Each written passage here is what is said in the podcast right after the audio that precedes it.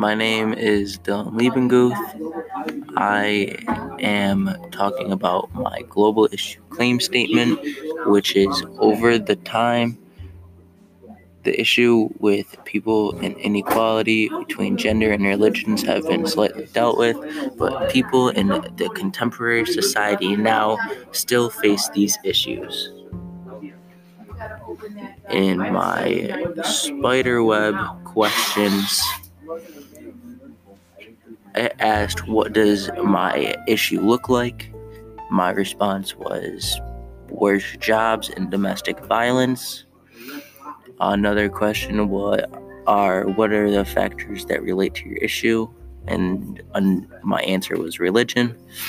Um, my global issue is gender inequality, and the field of inquiry is culture, identity, and community.